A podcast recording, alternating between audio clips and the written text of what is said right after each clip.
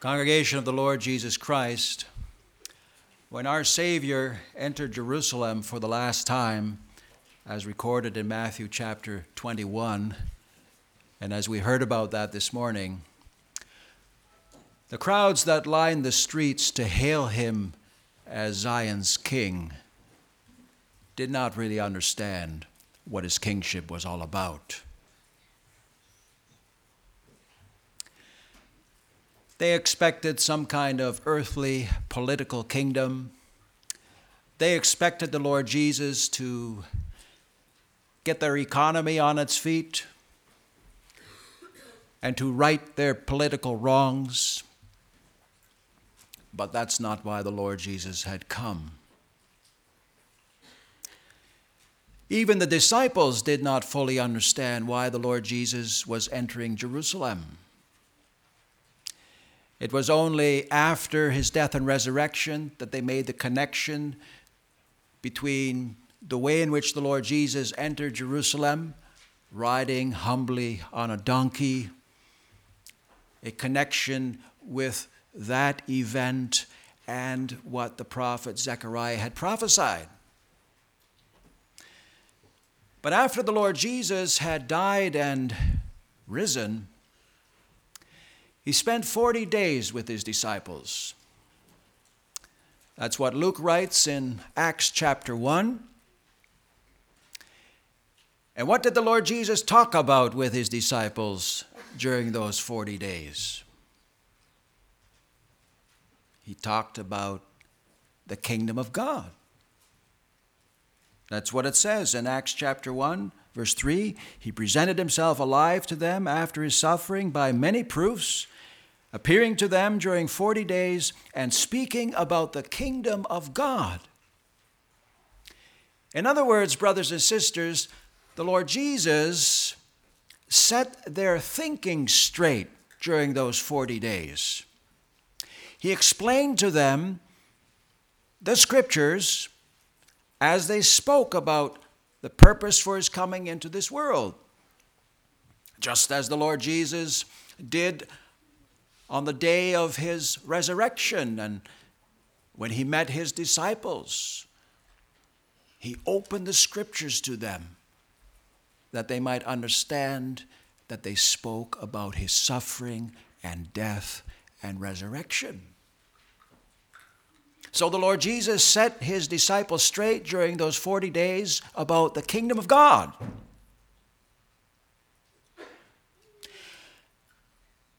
And then when the Lord Jesus was going to ascend into heaven, as we read about that in Acts chapter 1, the disciples asked that question in Acts chapter 1, verse 6 Lord, will you at this time restore the kingdom to Israel? And by this point in time, the disciples were no longer thinking in terms of an earthly political kingdom. The Lord Jesus had explained that to them during those 40 days. Their question was about the timing of this kingdom. Would this kingdom be established now? Would this kingdom come in all its fullness now? Will you at this time, they asked, restore the kingdom to Israel. And then the Lord Jesus answered by saying it wasn't for them to know the times and seasons the Father had fixed by his own authority, but he gave them that commission. You will receive power when the Holy Spirit has come upon you, and you will be my witnesses in Jerusalem and in all Judea and Samaria and to the end of the earth. In other words, brothers and sisters, the Lord Jesus was saying, the kingdom will come by way of the preaching of the gospel. Not yet now, said our Savior to those disciples, but later, after the gospel has gone to the ends of the earth And during that whole period of time that the gospel goes to the ends of the earth, the Christian church prays, Your kingdom come. We'll look at that this afternoon as I proclaim God's word to you about the second petition of the Lord's Prayer Your kingdom come. What exactly do we mean by that? Your kingdom come. Well, if you keep in mind, brothers and sisters, that the kingdom of God comes by way of the preaching of the gospel, as our Lord Jesus indicated in Acts chapter 1, then you realize that the coming of the kingdom is all about the recognition of Jesus Christ as King. It's about the recognition of the fact that the Lord Jesus came into this world, suffered and died, and took his place at the Father's right hand in glory, and that he is King of kings and Lord of lords. As you heard this afternoon in the salutation, Jesus Christ is the firstborn of the dead the ruler of the kings of the earth. The kingdom belongs to him. He rules the kingdom for the Father. And in this petition, we are praying essentially that people may recognize the kingdom of God and acknowledge God as king and acknowledge the Lord Jesus as seated on the Father's throne, ruling the kingdom for the Father. Weren't we created like that in the beginning, brothers and sisters, that we recognize the lordship of God? God is the ruler of the universe. And God put man in the beautiful garden and entrusted this whole creation to man. Man is the pinnacle of God's creation given a mandate to develop this earth to the praise and glory of God, but to do that in full recognition of the supremacy of God. And there was no problem with that at all before the fall into sin. Adam and Eve willingly did that. They were created that way. They were created with perfect knowledge of God. They rightly knew God. They hallowed God's name. And they willingly went about their mandate in submission to God. God had created them as his vice regents who would take care of his good creation. And man had the right relationship with God. But then came the fall. That's why I'm preaching the gospel to you today. The gospel comes to a fallen world. The Lord Jesus came to sinners. The Father sent His Son into the world to redeem fallen mankind, that there might be a people that lives to the praise and glory of God, that there might be a people which recognizes God as King. The devil came and said to Eve, You can be your own master. You can be your own ruler. You can chart your own course. You can determine right and wrong for yourself. And we know how it went. They fell into sin. And from that day onward, brothers and sisters, fallen man does not want to recognize the kingship of God. We want to be supreme in our own lives. That's our sinful nature. We don't want to recognize God as king. We have enthroned ourselves as kings. But God came immediately with the gospel. He promised redemption. He promised a Savior. He promised a suffering servant. He promised the seed of the woman who would crush the head of the serpent. And God has led the history of salvation according to that promise that He made immediately after the fall into sin. He called Abraham. out of darkness into the marvelous light of that kingdom. And Abraham followed God in faith. Abraham recognized God as his king. And from Abraham came the nation of Israel. And God dealt bountifully with his people, Israel, brothers and sisters. They could taste what the kingdom of God is all about. Because God remembered his people, Israel, in the slavery of Egypt, in the land of darkness, and called them out of the land of Egypt and brought them into the land of Canaan. He delivered them.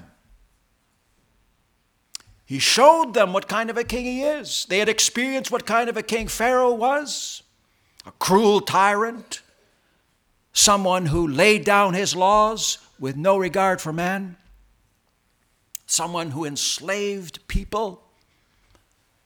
And that all symbolized the fact that sin enslaves and that people who serve sin are enslaved by sin. God broke those shackles by sending Moses.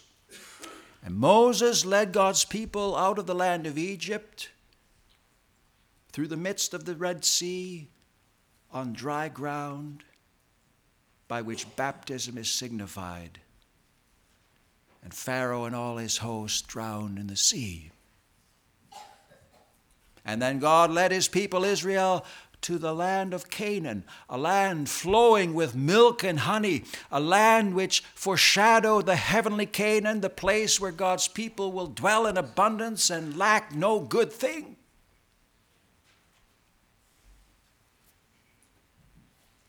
And then the Lord Jesus came in the fullness of time, born of woman, born under the law that he might go the way of the cross to redeem fallen man. And when the Lord Jesus was on this earth, the kingdom of God was in their midst. They could taste it because the Lord Jesus went about Israel healing the sick, making the lame to walk, causing the blind to see, forgiving sins, raising people from the dead. It was all about life and health and peace and forgiveness. That's what the kingdom of God is all about. And then he suffered and died on the cross, laying the foundation for our salvation, the foundation for that kingdom. And he ascended into heaven and took his seat at the Father's right hand in glory. Paul writes to the Ephesians in chapter 1 of his letter to the Ephesians that God has clothed him with all authority and power in heaven and on earth. He rules over all.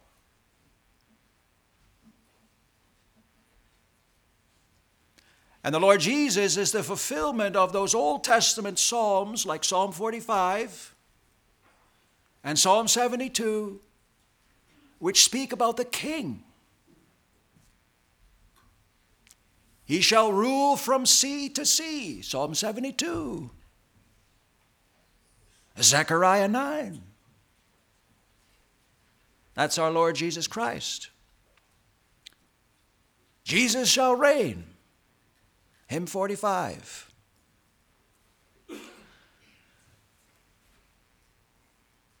And the Lord Jesus rules this world this very day. And after his ascension, he poured out the Holy Spirit upon the church. He spoke of that in Acts chapter 1. After a few days, the Holy Spirit would be poured out upon those disciples, and they would then begin to bring the gospel in Jerusalem and in all Judea and Samaria and to the ends of the earth. Notice the question of those disciples in Acts chapter 1. Lord, will you at this time restore the kingdom to Israel? And the Lord Jesus says, No, no.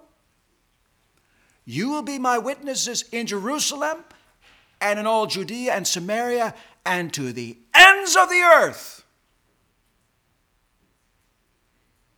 The kingdom of Christ is not just about Israel, but it's about the whole world. And this whole world will one day be filled with the glory of God and the glory of Jesus Christ. And now we are praying that that kingdom may come. We are praying that the coming of that kingdom may proceed by way of the preaching of the gospel, and that its fullness may come at the appointed hour, the hour appointed by the Father. And as that unfolds, the church prays in this petition very personally so rule us by your Spirit and Word that more and more we submit to you. In other words, the church, recognizing the kingship of Christ, prays, May we recognize your rule in our daily lives. Grant that we may not only confess it with our mouths and acknowledge it in theory, but grant that we may live out of it in practice. So rule us by your Spirit and Word, that more and more we submit to you. In other words, that we put to death sin in our lives, that we begin to walk in newness of life, that we remember that we have been called out of darkness, from the kingdom of darkness into the marvelous light of the gospel, the kingdom of light. That's what we're also going to pray about this little child, Carter, who's going to be baptized. Baptism points to the washing away of our sins. It's about a promise, the promise of salvation in Jesus Christ, a promise that must be embraced in true faith. In order to share in the saving merits of Jesus Christ, Every baptized person must embrace those promises in true faith. And therefore, also for this child, we pray, as we will in the form, grant that this child may be so ruled by your word and spirit that he may submit to you.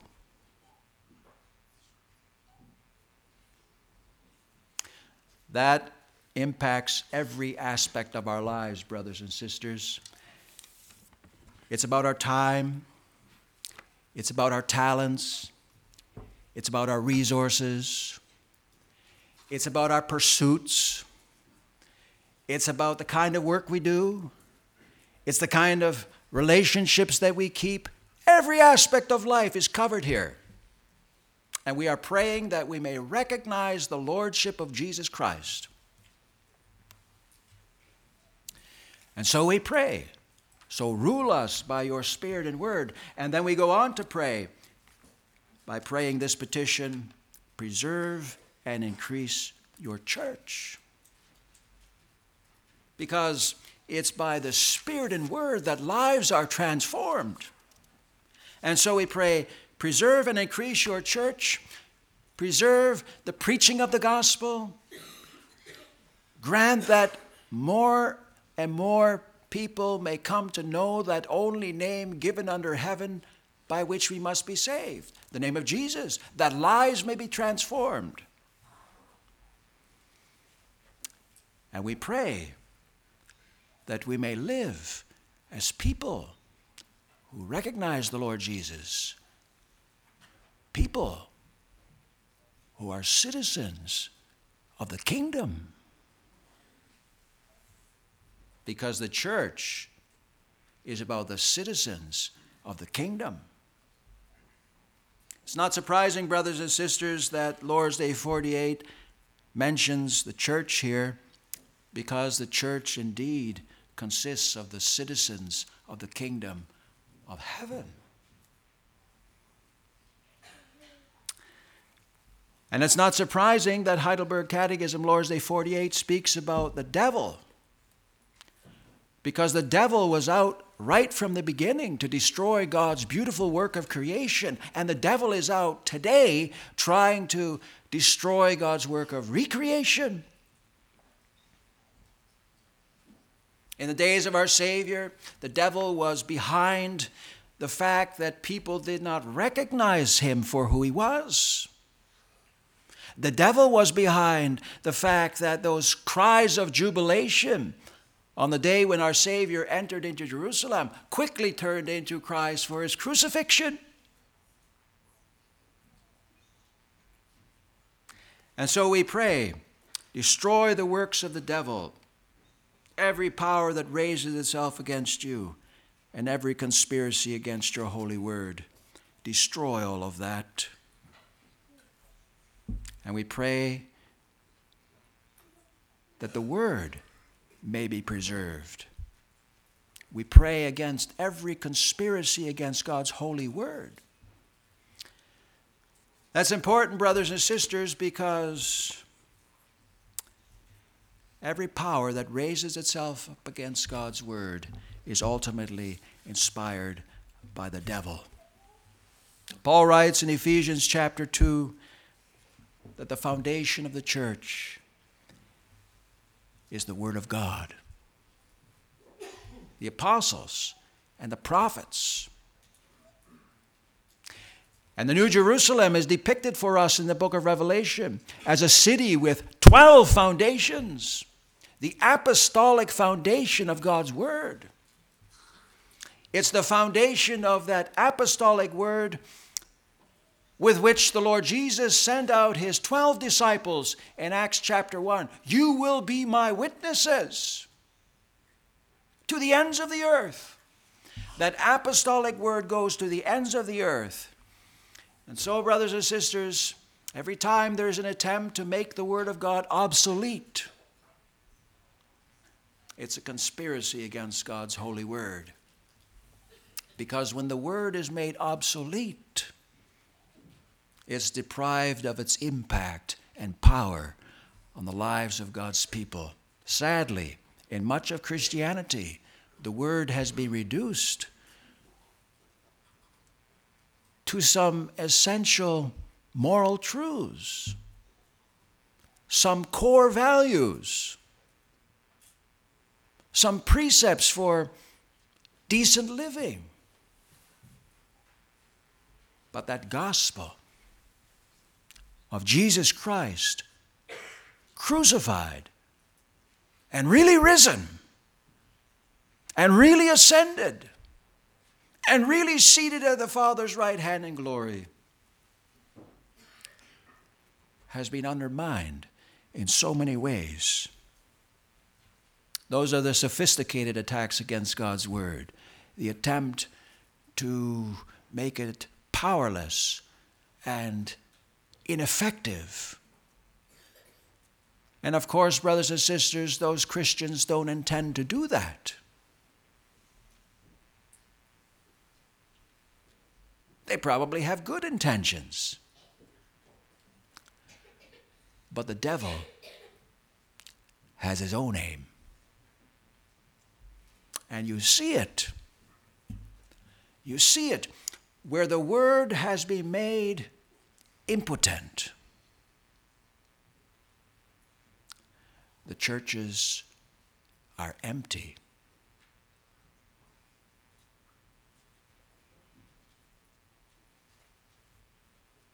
And then there are the less sophisticated, attacks against God's Word, the kind that we might be inclined to give into. No time to study the Bible. No time to read the Bible. No time to read good Reformed Christian literature. No time. But lots of time for entertainment, television, sports, hobbies, outdoor activities. But no time for God.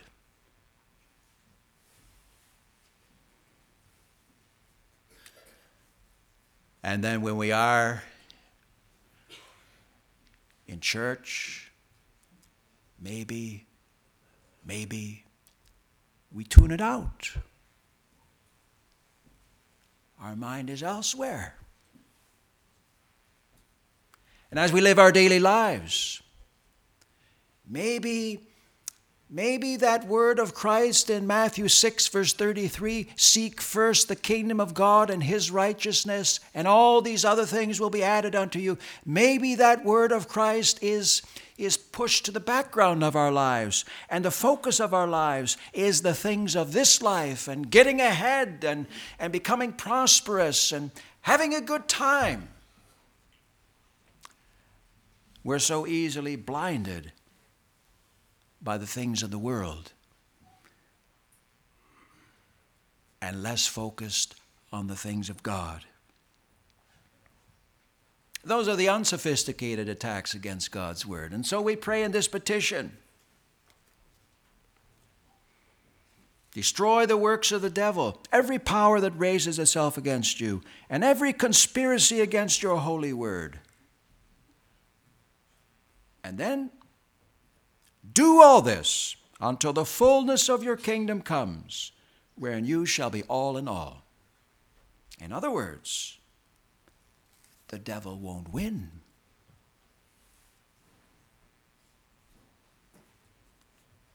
He won't win. Because the Lord Jesus said in John chapter 12, just after he entered Jerusalem, and we heard about that a few weeks ago too, now is the judgment of this world. Now shall the ruler of this world be cast out. Christ would triumph.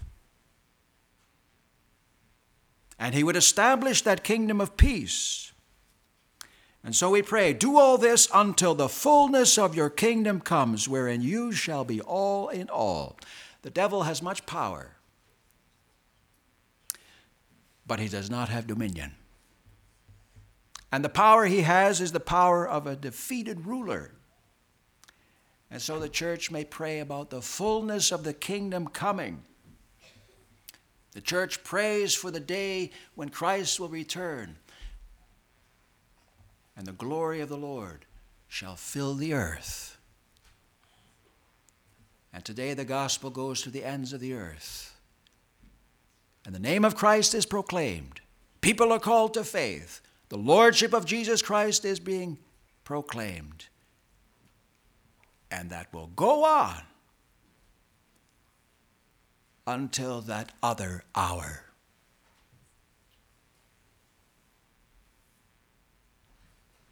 Of which the Son does not even know the time.